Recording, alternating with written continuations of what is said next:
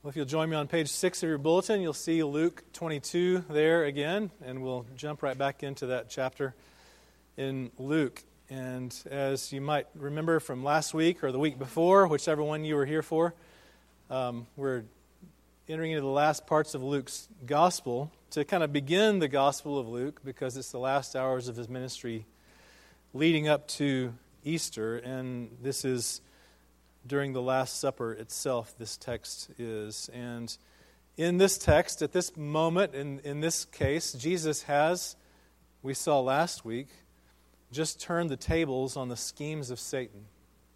And he has turned the tables even on an ancient and good custom of Israel, the Passover. And he's turned the tables on the wounds of our fallen condition with his good news, with his gospel. And now, as the Son of God, holds out, literally holds out his gospel to his disciples in bread and wine, the enemy of God is shown for the destructive intent that he has here. And so, you young Christians, as you listen along to this text and hear this familiar passage here, pay attention and see that Jesus is actually warning his disciples about something. And I want you to see if you can notice and tell do his disciples hear his warning? Do they pay attention? Do they, do they know what he's talking about? Do they hear what he's warning them about? This is Luke 22, beginning in verse 22. Jesus said, The Son of Man goes as it has been determined, but woe to that man by whom he is betrayed. And the disciples began to question one another which of them it could be who was going to do this. A dispute also arose among them as to which of them was to be regarded as the greatest. And he said to them, The kings of the Gentiles exercise lordship over them, and those in authority over them are called benefactors. But not so with you. Rather, let the greatest among you become as the youngest, and the leader as one who serves. For who is the greater, one who reclines at table or one who serves? Is it not the one who reclines at table? But I am among you as the one who serves. You are those who have stayed with me in my trials and I assign to you, as my Father assigned to me, a kingdom that you may eat and drink at my table in my kingdom and sit on thrones judging the twelve tribes of Israel. Simon, Simon, behold, Satan demanded to have you that he might sift you like wheat. But I have prayed for you that your faith may not fail, and when you have turned again, strengthen your brothers. Peter said to him, Lord, I am ready to go with you both to prison and to death. But Jesus said, I tell you, Peter, the rooster will not crow this day until you deny three times that you know me. And Jesus said to them, When I sent you out with no money bag or knapsack or sandals, did you lack anything? Nothing, they answered. He said to them, But now let the one who has a money bag take it, and likewise a knapsack, and let the one who has no sword sell his cloak and buy one for I tell you that this scripture must be fulfilled in me, and he was numbered with the transgressors. For what is written about me is reaching its fulfillment. And they said, Look, Lord, here are two swords. And he said to them, Enough. The grass withers and the flowers fade, but the word of our God stands forever. Father, we pray that you would be at work in our hearts, in our souls, in our minds. And let us not be dull to your word. Let us rather understand and let us see clearly and let us believe, Father. We pray that you would give us your spirit as your sons and daughters. You promised to do that, and we pray that you would, that you would, as we consider your word here, give us your spirit that we might believe your good news and be made new yet again today. We pray in Jesus' name. Amen. You can be seated.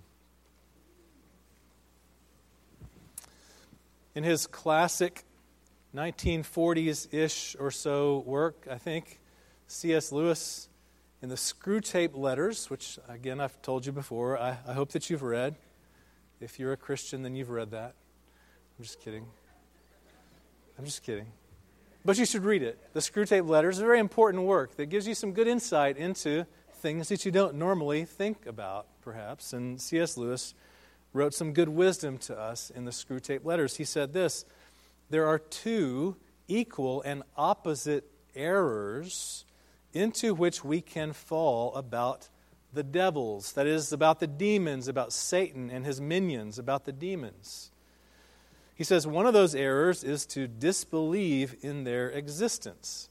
Now, that would be many people today, right? I mean, we live in an enlightened scientific age, and we know better than to believe in things like Satan or demons. Those are the sorts of things that just show up on a theater stage like this. They're make believe, Halloween figures that we imagine, and that's all that they are. So, one mistake, he says, would be to disbelieve in their existence. Maybe that's you. The other, he says, is to believe, but to feel an excessive and unhealthy interest in them. Now, that would be some people in our world today, some who believe that the demons exist, that Satan exists, and yet they're afraid of them, or maybe just curious about them, and so they treat them with an unhealthy interest. And so it can lead them astray. And maybe that's you, perhaps. Lewis goes on to say that they themselves, that is, the demons, Satan and his crew, are equally pleased by both errors and hail a materialist or a magician with the same delight. That is, the materialist is the one who doesn't believe Satan exists, the magician, that is, the one who believes in magic, just thinks that Satan is something to be curious or fearful about. He says the demons are equally pleased by both errors. And that's a good word. It's really good advice for us to pay attention to. And in the case of the Last Supper here in Luke 22, it's a goodbye with a warning. This is kind of where Jesus goes with his disciples here. He, he knows that the devils exist, he knows the demons are real, especially their leader, Satan, who has been a, a constant character throughout Scripture. He doesn't show up on every page explicitly, but his work is very present, and sometimes he does show himself very, very clearly. And on this, the last night of Jesus' earthly ministry, he offers to his disciples a goodbye, a goodbye with a warning. And the warning is this Satan will try to destroy the church. He will try to destroy the church. Now, last week we, we reviewed some of the obvious places where Satan makes himself known, where he shows his hand and maybe even his face in his work in the history of Scripture. We saw that, or remembered how Pharaoh in Egypt, who, who ordered the, the killing of the Israelites' sons. If a child is born and it's a boy, kill it. And there was Satan at work. We saw his work in the enemies of Israel as they traveled towards the promised land, refusing them passage. We saw it in Goliath, the Philistine, standing on the battlefield, threatening the Israelites with slavery and with death. We saw it in Haman in Persia, threatening the destruction of the entire race of the Jews. And we saw it in the Judean king Herod, a Jew himself by blood, but not by heart. Herod ordered the destruction of the baby boys of Bethlehem to prevent a rival king from arising. Again and again and again, the devil, Satan, makes his intentions known, and his intention is to destroy all that God loves, to destroy the church. Now, Satan knew very well as the Apostle John would write in one of his little letters later in Scripture, these words John wrote, The reason the Son of God appeared was to destroy the works of the devil. And so there is inevitably a clash that happens when Jesus arrives on the screen of redemptive history. And upon his baptism, Luke tells us that Jesus was led by the Spirit into the wilderness to be tempted by the devil. The clash began right at the beginning there of Jesus' ministry upon his baptism into the wilderness to be tempted by the devil, but those temptations failed. And so Luke tells us that when the devil had finished all this tempting, he left Jesus until a more opportune time.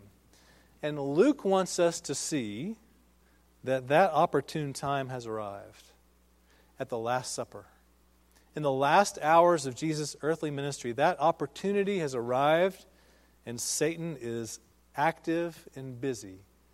In these last hours, Satan entered into Judas Iscariot. We read last week, Satan entered in, and the conflict is again on. Now, in our modern enlightened age, again, we're scientific thinking people. We know some things, we have some history, we can look back on things and see what's reasonable and what's not, and we think of ourselves as reasonable people, I think. We're tempted more than ever, I think, to one of these two mistakes that our English professor friend suggested.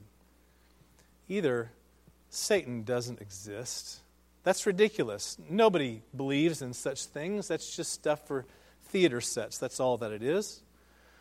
Or he does exist and I'm paralyzed with fear or I'm just just complicated with curiosity about this character that I'm so fascinated with. We make one of those two mistakes, and both of them are very dangerous. And so Jesus warns here Satan will try to destroy the church. How? What will he do? What are we supposed to watch for to know that he's doing that? He says he'll do it by dividing one against another. So let's be honest. On, on this one, he actually gets a whole lot of cooperation, doesn't he? From us. We like to cooperate in this effort, don't we? A, a betrayal has just been revealed here in Luke 22. Jesus has just told his disciples at the table of the Last Supper, he's just told them that the hand of him who is going to betray me is on the table right here in this room. And woe to that man who betrays me. And so the disciples begin to, to, to talk about it. They're, they're dismayed around the table. They're confused. What do you mean the, the one who's going to betray you is right here at this table? One of us, you mean? Surely not. And they begin to question each other, Luke tells us they begin to question who could it be? Is it you? It's not me. Maybe it's you. You across the table over there. I haven't talked to you much. Maybe you're the one. Who is wait, who do you think it is? Wait, there's a lot of whispering going on at the table at this point. They're wondering who it's going to be. They have no idea. Even when Jesus excused Judas from the table, the Apostle John in his gospel tells us that Jesus, at this moment, was letting Judas leave, and the others saw it, and they just thought that Judas, being the carrier of the money bag, was just going out to run some errand and he'd be right back.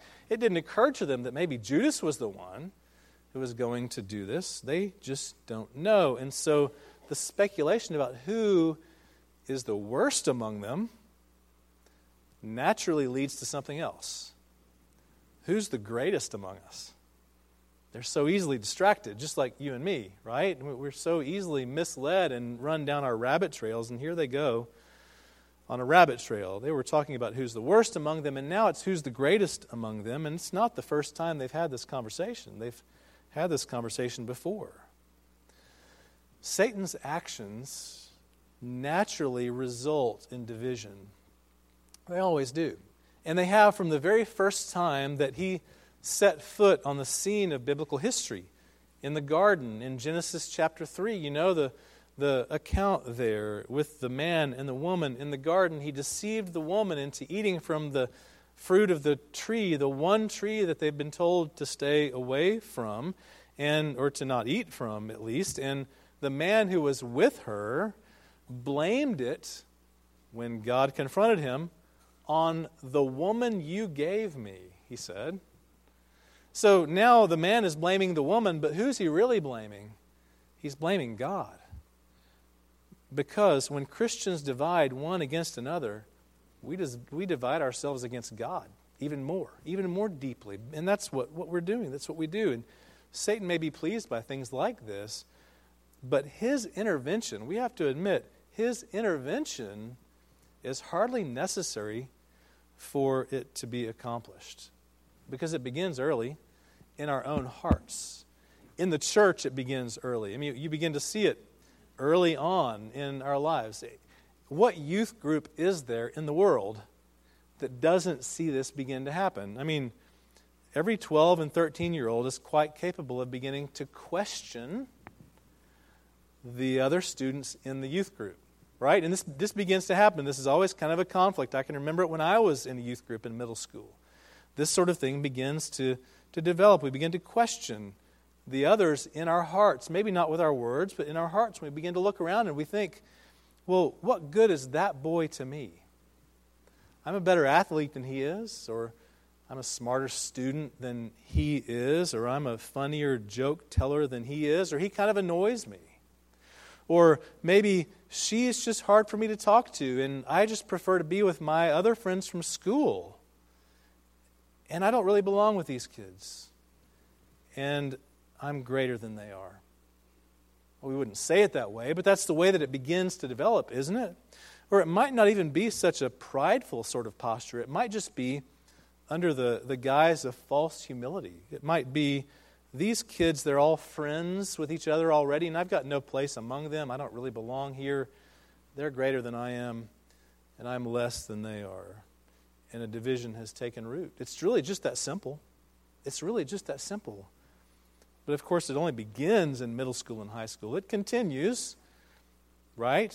I mean, adults also find themselves, we find ourselves posturing very uneasily in the greater than and less than comparisons as well. C.S. Lewis, in, in that very good book that you should read, The Screwtape Letters, puts it in sort of a light-hearted way. He, he's explaining well, Screwtape, the demon, the senior demon, writing to the junior demon, advising him on how to mislead a human being, is advising his, his students on how to deal with his subject, his human being, in going to church. And he advises him in sizing up his church neighbors. He says, Provided that any of those neighbors sing out of tune, or have boots that squeak, or double chins, or odd clothes, the patient, that is, the human being he's trying to mislead, the patient will quite easily believe that their religion must therefore be somehow ridiculous.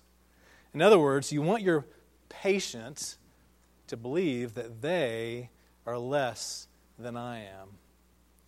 Now, we don't use the greater than, less than terminology. We don't use those words, although we might think them in our hearts.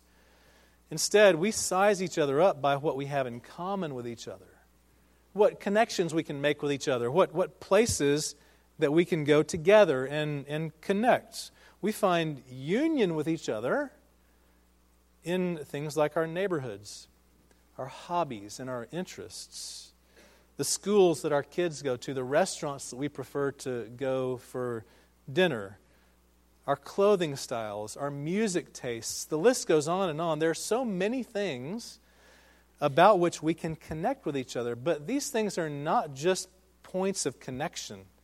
You have to realize they're also points of disconnection. They're the ways in which you actually eliminate other people from the circles in which you live. I don't connect with them on that thing, therefore, they're not in my circle we disconnect in that way. But what really unites us in the gospel is that you actually recline at the table with the Son of God.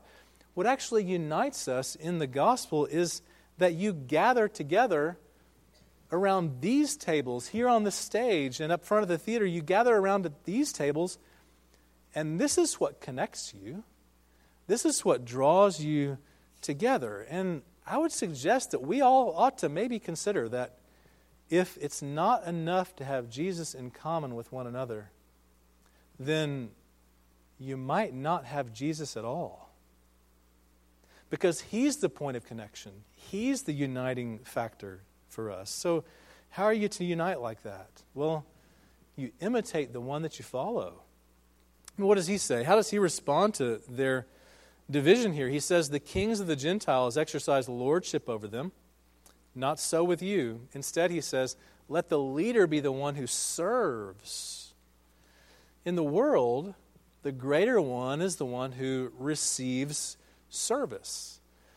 a few years ago, Mary and I went to Chicago uh, during the summer when our kids were away at camp, and we went there for a few days. And we went to a steakhouse in downtown Chicago. It's Michael Jordan's steakhouse, the great basketball player. He's got his own steakhouse down there. And we went into the steakhouse, and it was a good steakhouse, but the fascinating thing about it was the trophy case that you meet as you walk up the stairs to enter into the restaurant. It's not a case filled with basketball trophies, it's a case filled with steak knives. And each steak knife has a name engraved on the handle Michael Jordan, Scottie Pippen, Dennis Rodman, Charles Oakley, Patrick Ewing, Magic Johnson, Larry Bird, Tiger Woods. It's all the great athletes of his day. It's all his buddies, it's all his friends, it's all the great ones who come to be served at Michael Jordan's steakhouse. It's a fascinating thing to see. Jesus says the community that I'm building is different than that. Why? Why? Because for the gospel to be the gospel, it could only serve. Jesus had nothing to gain from these guys. I mean, if you think about these guys around the table, there was nothing they had to offer him. There was nothing they had with which to serve him. All he had to do was to give. That's all he came to do was to give. And if you've received what Jesus has to give, righteousness by faith, justification in the presence of the Holy God, if you've received those things, then there's no point in measuring up. There's no point in dividing over uncommon ground and lack of worldly connections because the gospel unites. And so when that fails, Satan is persistent. He continues to try. He tries again. And how does he try to destroy the church now? He does it by uncovering dark surprises. And we're not so eager to cooperate this time around. We really don't like this one at all. We want to keep our distance from this one, although he does get God's permission to do it. Verse 31 Simon, Simon, Jesus says, Behold, pay attention, Satan demanded to have you, that he might sift you as wheat. Now you have to wonder when Peter, Simon, heard this coming from Jesus, maybe Peter, a good Jew with scripture in his mind, maybe his mind wandered very quickly back to Job. And he remembered that story of Job and Satan standing before the Lord, and the Lord suggesting that Satan consider his servant Job. Have you thought of Job? Oh, I've thought of Job. God, I've seen that man and how you've surrounded him with all kinds of material blessings. Of course, he serves you. Just reveal some dark surprises. Sift him as wheat a bit. Give me a chance to spend some time with Job, and I'll show you what's there. And God gave him permission. Peter had to think back about that and wonder what, what are you talking about, Jesus? Am I going to face the same sort of thing? Am, am I going to have some, some dark surprises uncovered? But you have to realize it's not just Simon who faces this here. In verse 31, the, the, the you is plural. What Jesus is saying, if a Texan had translated this, is Simon, Simon, Satan has demanded to have y'all. He's demanded to have you all, you guys, all of you. He's demanded to have all of you disciples to sift you all like wheat. What does it mean to sift like wheat? When you sift something, you let the, the small stuff fall through in order to reveal the big stuff that's hidden in it, right? That's what, what he means. That's the, the metaphor that he's describing here. And in terms of grain, the grain would fall through and it would leave the chaff and the, the, the, the waste that was left behind, the big stuff, the, the garbage. And that's what Satan is after here. He wants to uncover the garbage. And he figures that if he can uncover the garbage, he can destroy the church. And that's a pretty bright idea. He's onto something, isn't he? I mean, you know it's a good idea. You just have to Go online and search on Google church scandal. You get like a half a million hits. I mean, it's just so common, isn't it? Satan knows what he's doing. He's no dummy, he knows what he's doing. And so he goes for the root here, the root of the church. He goes for the disciples themselves, especially Peter here. There was some ancient Jewish wisdom that said that when a sieve is shaken, the refuse appears, as do a person's faults when he speaks. That's good wisdom. Peter would have done well to remember that before he spoke back to Jesus here. Oh, Lord, I'm ready. I'm ready to go with you to prison and to death. The sifting had already begun.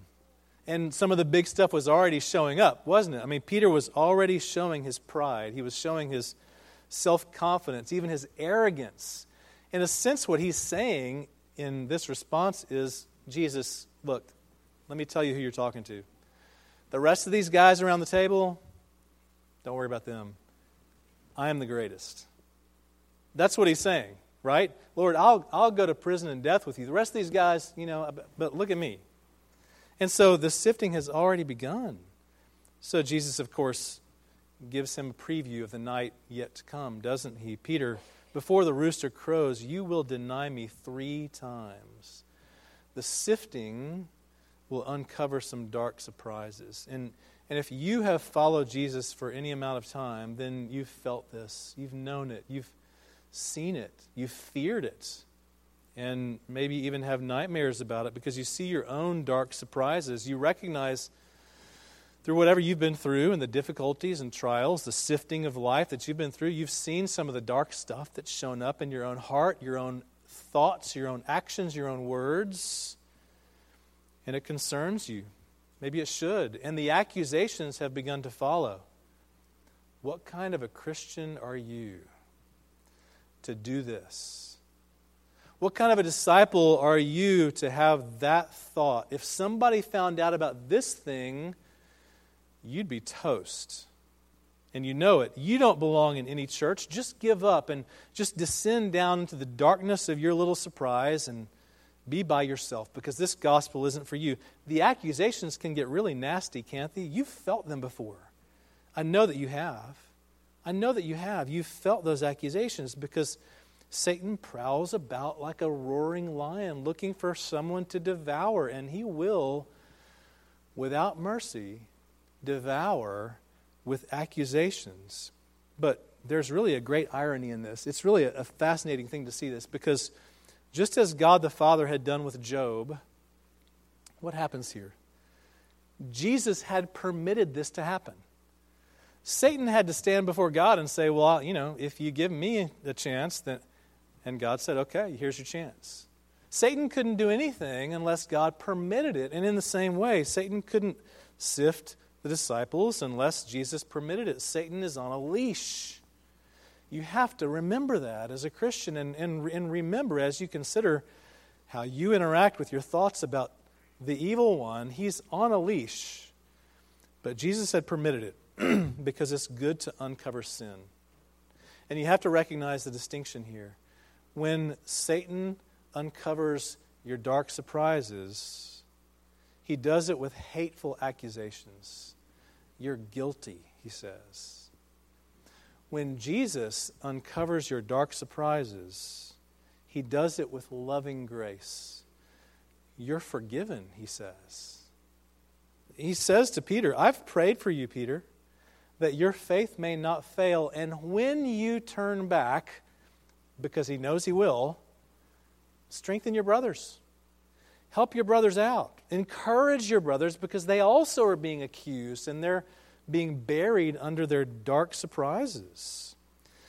Our church has a unique name, doesn't it? New St. Peter's Presbyterian Church. John and I often have to answer for that name. You know, when we go to General Assembly or something like that, or we talk to people about the church we pastor, New St. Peter's, it's an odd name. Some, some Protestant Christians don't want to go to a church like that because they, they assume that it's Roman Catholic. Some people, when I tell them that that's the name of the church, they think, well, I don't want to go to church that the pastor is named after himself. I didn't do that. I, have told many of you, I tell every new member class, I didn't name it. I, didn't, I wasn't even here when it was named. It's not my fault. But it's a really good name. There are actually two reasons, I think, why this church was named this. One of them is historical there was a church named St. Peter's Church in Dundee, Scotland, pastored by uh, a well known and a famous and important uh, figure in church history named Robert Murray M'Cheyne. And so our church was not that St. Peter's, but it was the new St. Peter's after the same heritage. That's a good thing, a historical reason. But there's also a second reason, a theological reason, why our church is named New St. Peter's. And it's because of this passage in Luke here. The old St. Peter was revealing of his dark surprises. He was self reliant, he was arrogant, he was proud and overconfident, and he was a denier of Jesus. But the new St. Peter was restored. He was humbled, he was broken, he was shown his dark surprises, and he was forgiven for all that was there because Jesus had prayed for him. And he was restored. And that's the new St. Peter. So, for you and me, new St. Peterites, what do you say to Satan when he accuses you? What do you say to him? Do you point to all the things that you've done? Do you point to the fact that you're at New St. Peter's Presbyterian Church, so leave me alone, Satan? Don't do that. You point instead to the one who has restored you because Jesus has prayed for his disciples, he's cared for them, and he restores them as they turn back. And so when Satan's sifting of you turns into God's grace to you, he still tries to destroy the church. Again, he's persistent. How does he do it? One more time by intensifying worldly opposition. The world is only too happy to go along with this one. Verse 35, Jesus reminds his disciples of some ministry experience that they had had in previous months because he wants them to remember with some perspective. He says to them, When I sent you out with no money bag or knapsack or sandals, did you lack anything? Nothing, they answered. We didn't lack anything. We, we lacked nothing at all. You're right, Jesus. We didn't lack anything when that happened. It was back in Luke chapter 9. Jesus had sent out the 12 disciples together to go with power and authority to drive out demons and cure diseases and preach the kingdom of God and heal the sick. And they had gone out and they had done those things, but his instruction to them in doing that was take nothing for your journey no staff, no bag, no bread, no money, no extra shirt, no extra shoes. Just go as you are, and the people will receive you. They'll take care of you, they'll welcome you into their homes. And if they don't, then just move on. And some months after that, even, Jesus sent out more disciples, 72 of them, in pairs. And he gave them the same instructions carry no money, no sack, no sandals. The people will provide for you. But now he says, things are different. He says, now take your money, take your bag, even get a sword Sell the shirt off your back to get a sword if you don't have one, he says. Now, he's exaggerating, and the disciples surely should have recognized this because these guys didn't have a wardrobe of shirts in their closet at home like you and I do. They had one shirt, maybe two if they had a place to put the second one. But if they gave away one shirt and sold it to buy a sword, they'd be walking around without a shirt on, with no cloak, and they wouldn't do that. He's exaggerating to them, and they surely should have recognized that, but they respond with great zeal, don't they? Look, Lord, we have two swords already, and the suggestion is we can go and get more. And what does Jesus say to them? Enough. It's a very curt reply. You have to realize he's not saying, that's good, two is enough, that'll do for us. He's not saying that. He's saying, guys, stop it. That's enough of that foolishness. That's just stupid. You're not listening to me. Pay attention. I'm not talking about real swords, he says. What's Jesus saying to them? He says, I tell you, this scripture must be fulfilled in me. And he goes to quote from Isaiah 53, a passage they would have known very well. He was numbered with the transgressors. Now, Isaiah describes God's servant with a capital S, God's servant, the man yet to come, as Isaiah prophesied, who would suffer, who would bear the burden of our guilt, who would endure the shame of our own sin. who would be stricken and smitten and afflicted, who would have nothing appealing about him to the world who saw him. They would not be drawn to him. There would be nothing about him that would interest them. And so Jesus says, The world will see me, guys, in a matter of hours. They will see me as a common criminal. In fact, I'll be crucified between two of them. And you will be no better in the eyes of the world than that. In other words, Satan is even now intensifying the world's opposition to the kingdom of God. Guys, when I'm gone, you're going to go out and preach the kingdom, and it's not going to be so easy. There's going to be intense opposition to it because Satan is stepping up his game, and you will need every supply at your disposal. But I'm not talking about real swords. I'm talking about the work of the Spirit who will come upon you and enable you to do all that you're called to do. The world will oppose you because a gospel truth is that in the world's eyes, the gospel and the one who preaches it is as unappealing as a common criminal. I mean, you think about this world and, and the, the spiritual things that, that do sell figuratively speaking, or even literally speaking, that do sell. It's, it's, there, there are many man made versions of Jesus. People, people cast Jesus in all kinds of ways that are more palatable to the world to buy, but the resurrected Son of God does not sell well. Because Satan is intent on destroying the church. He will try to destroy the church with all kinds of worldly opposition. So don't be deceived by his tactics.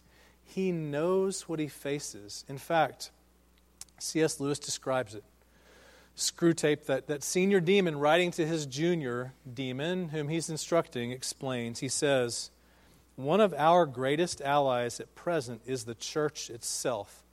Now, remember, this is a demon writing to another demon on how to help him deceive. He says, One of the greatest allies we have is the church itself. But then this wise senior demon clarifies. He says, Don't misunderstand me.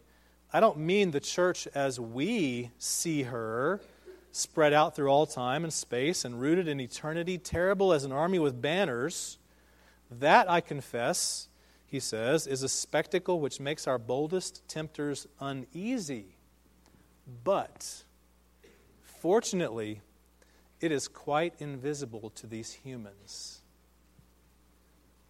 we don't see the church in the way that God sees the church, and we don't even see the church in the way that the demons see it. They see it with more clarity than we do. C.S. Lewis is not the Bible, but I think he's accurate. Satan knew exactly what he was doing, and that's why he was so intent for millennia and continues to be in his efforts to destroy the church because he recognizes what it is, and he also recognizes that we don't see it. And so we come to the communion table together, as we so often do, in order to see that church. We gather around these tables together in order to acknowledge that God has united us to Him and therefore, He's united us to each other for better and for worse. Not or. For better and for worse, He's united us to one another. Satan hates what Jesus loves. He divides what Jesus unites. He accuses where Jesus forgives, and he opposes where Jesus moves and works. But Jesus has prayed for you. So may your faith not fail. In the name of the Father, and of the Son, and of the Holy Spirit. O oh Lord, we pray that as we come to these tables, that you would enable us to believe, that you would meet us here, and cause us to recognize how you've called us not just to belong to you, but to belong to one another, and to find joy in the body of Christ as we love and serve one another, even as you have loved and served us. And we pray, Father, that as we do these things, that you would be pleased, that you would be honored, and that you would be glorified. In Jesus' name, amen.